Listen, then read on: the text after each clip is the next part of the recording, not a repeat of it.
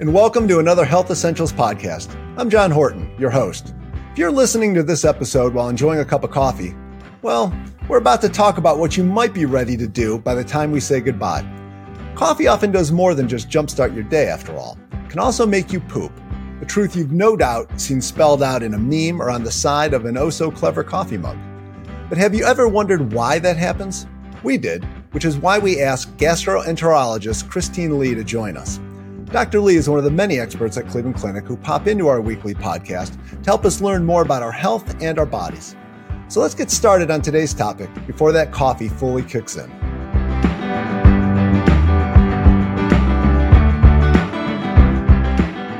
Dr. Lee, thank you so much for joining us today. Always love talking with you. Thanks for having me. Well, I got to say, it seems like whenever we talk, I, I always feel bad because we always seem to uh, end up talking about poop. Um, um, I guess it's it's part of your job. I guess it is part of my job. It's an important aspect of my job. Um, a lot of people have reservations about talking on certain topics. Uh, however, it does affect their life great deal. So it's nice to have a forum where we can kind of get the information out and let them know it is okay to talk about things that are troubling them or bothering them in some way. Well, and that is why we're here today and, and why we have the podcast. We love to uh, talk about uh, subjects that, that I guess involve everybody. Um, so that kind of brings us to today's thing, which is uh, drinking coffee and pooping. So, um, why are these two things linked? Uh, there's actually a, a, good scientific reason why those two are linked. Um, caffeine, uh, coffee, uh, as you know, uh, has caffeine, and caffeine tends to stimulate our body system where uh, it not only stimulates our concentration and our focus, but it also stimulates um, our muscle contractions and circulation and motility in our body. So uh, caffeine acting as a stimulant, it does stimulate our motility our gut uh, functions, and therefore it does positively impact uh, GI motility, hence facilitating bowel movement. Okay. Now, is there anything else that, that that's in coffee? Because I thought I read that even um, decaf coffee can have uh, the same effect. So you don't have to have just the high octane stuff to uh, kind of get that uh, sensation. Certainly. So most coffee has uh, comp- uh, components within the coffee that, in particular, called furan. It stimulates a hormone called gastrin to be released from the stomach lining. And that also stimulates motility. So in addition to caffeine, the gastrin release that is stimulated by the coffee itself. And as you mentioned correctly, even decaf re, uh, causes this gastrin release. Now they have done studies. The decaf has a dampened response. It's not as robust as the full uh, caffeinated coffee, but nonetheless, it does stimulate gastrin release. And gastrin is a hormone that stimulates gut motility and uh, adding to it the bowel movement or uh, gastric function or GI motility function. Okay. And, and, just for people who, who don't, we're, we're talking about motility here. Um, like there are muscles that are all throughout your kind of your colon, right? Can you kind of tell us like what's happening there when we're talking about the, these kind of contractions and, and what's going on?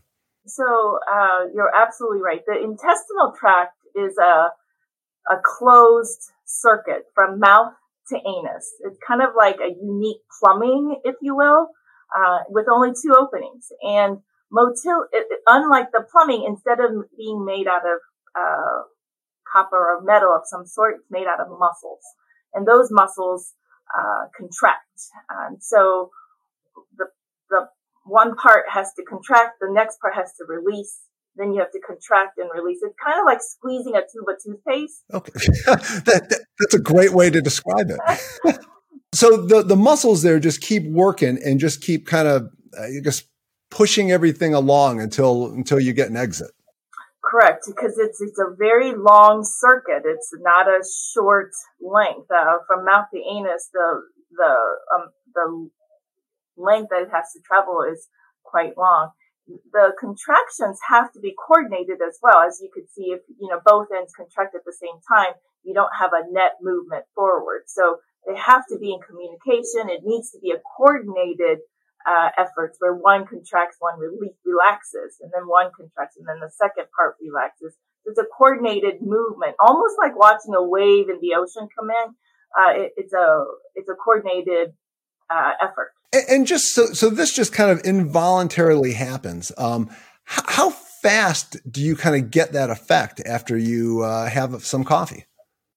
So that varies widely from person to person. So uh, not all plumbing, as you know, is the same size. So some pa- patients' uh, intestines may be wider and longer than others. So that kind of brings you back to physics 101. You know, if you have a skinny, long straw, it, and you're trying to, you know, suck that milkshake, thick milkshake, it's going to take a longer time than if you had a, a wide, uh, short straw. Then you can slurp up that thick milkshake rather quickly. So, uh, a lot of different components play a role in the speed. So it will vary widely from patient to patient, depending on the length, the diameter of the intestines, and the route, whether you're more of a straight intestine person versus some patients, whether it's due to surgeries that they have had or uh, how they were born, altered anatomy. Some patients tend to have more tortuous or redundant intestines and others being more straightforward. How fast can that come in? I mean, I, I saw, I think in somewhere, it might be as, as little as, as four minutes from having coffee to where you feel the urge to go. Right. I, I get that asked quite often. And that really also depends on what you have stored and ready to go in your colon. So when you drink coffee, uh, there is no way that the coffee reaches your colon in that short period of time. However, if your colon is loaded, ready to fire at any moment, um, and all you needed is that one extra stimulation, then you can fire within minutes. But before you even finish that cup of coffee, you're in the bathroom seeing the results. Just However, that little extra push. that's exactly right. However, if your colon is pretty emptied out, meaning you had nothing stored and nothing ready to fire, and you can drink that coffee, you're really not going to have much of an effect. Right. D- does the effect diminish over time, or if you, I mean, just consume a lot of coffee? And I ask this, that as somebody who goes through about a pot a day. So Yes. So like all things in life, um, you know, if we, if you and I went for a walk every day for two miles, at the end of the two mile, we might be a little fatigued and tired and sweaty. Uh, if we did it for a long time, we might not even bat an eye. You know, we might have to do 10 miles before we break out a sweat. So there is some component of tolerance, but it's also the situation, how much, uh, stool you had ready to fire in your colon will have the biggest effect on how soon you have a result from a cup of coffee. All right. Let, us look at like, does it matter if you put different things in your coffee? Like I always drink my coffee black, no sugar, no, no anything in it. Um, if you put dairy in it, would that impact things or, or make you more likely to, to feel the urge to go?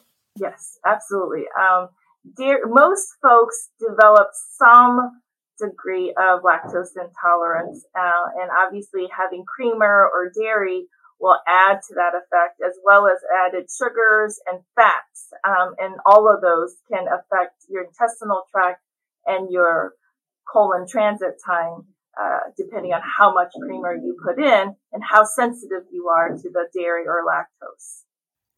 Uh, let me ask you this too, because we had mentioned caffeine uh, just a little bit ago. Is is it all caffeinated drinks, or, or does coffee have something just kind of special to it that really does that? Coffee has something special to it because one, it's the timing. Uh, most most people drink coffee in the morning, and in the morning is where most people have the most heightened gastrocolic reflex and it's most pronounced in the morning. So your intestinal tract is more like sensitive or prone to movement in the morning, and that's called gastrocolic reflex. So when you drink your cup of coffee in the morning, uh, it just happens that it's potentiating that gastrocolic reflex. Additionally, most coffee drinkers that I know don't really care for stale coffee. They like a hot, fresh pot of coffee and it tends to be warm. And anything warm causes vasodilation, smooth muscle relaxation. It's kind of soothing. So all the muscles relax and therefore decreases the resistance, increasing or facilitating the transit time. Are there certain people, like if you have certain conditions or just uh, certain people in general that might be more prone to, uh, I guess, make a, make a quicker trip to the restroom after a cup of coffee? so some patients, whether it's genetic or through uh, throughout their life can get more sensitized to hormones or neurotransmitters. And so if you're uh, more sensitive to medications or drugs, even caffeine, uh, then you'll be more prone to have this kind of uh, reaction or result occur from coffee. Uh, some patients have decreased sensitivity to hormonal effects of gastrin or hormonal effects of gastrocolic reflex. And those patients may see lesser or no effect of coffee. Okay. And if you're somebody who already is maybe a little sensitive down there, like you have uh, irritable bowel syndrome or something like that, I take it you might even feel it a little bit more. So if you have irritable bowel syndrome, that they tend to have more, or, or they theorize they have more sensitivity to those influences, environmental influences, and therefore it would affect uh, things like coffee or caffeine uh, would affect uh, those patients uh, to a bigger amount. Bigger amount. Uh, when we were talking earlier, uh, you had mentioned that you get this question a lot in the office. People come in and they're kind of kind of curious as to whether or not, I guess, what they're thinking they feel is really what's happening. Um, what do you tell them to try to put their mind at ease? Well, so every patient, once they kind of realize what their reaction is, how big of a reaction or how soon of a reaction, they can be uh, planning ahead of time. Meaning, uh, if you know that this happens, you can plan for it and use it to your advantage. So in the morning, uh, I always tell patients having a bowel movement or defecation is kind of like taking the trash out you really do want to do it on a daily uh, basis and you really want to do a good job. You want to get all of it out. So, uh, if you tend to have difficulty, uh, making that happen, you might want to take advantage of these characteristics or uh, of the gastrocolic reflex being in the morning, um, the warm cup of coffee in the morning, and then you know whether you want to kind of potentiate that by having a bran cereal or oatmeal um, to just kind of potentiate each other so you can get the job done uh, at a higher quality and more uh, regular consistency. You can always use that to your advantage. Well, consistency is always a good thing. Um, we've uh, we've covered a lot here. Uh, is there anything that you'd like to add?